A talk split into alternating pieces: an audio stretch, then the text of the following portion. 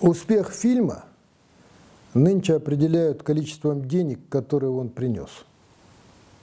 Касса стала главным показателем. Она подменила собой суть картины. Выходит, кино стали делать ради денег. Выходит, стало совершенно необязательным условием то, что кино должен делать художник, мыслитель. Получается, нынче кино может снять умелый продавец, знаток законов рынка, делец одним словом. Поэтому, видимо, в последнее время в киношной среде развелось так много лавочников и торгашей.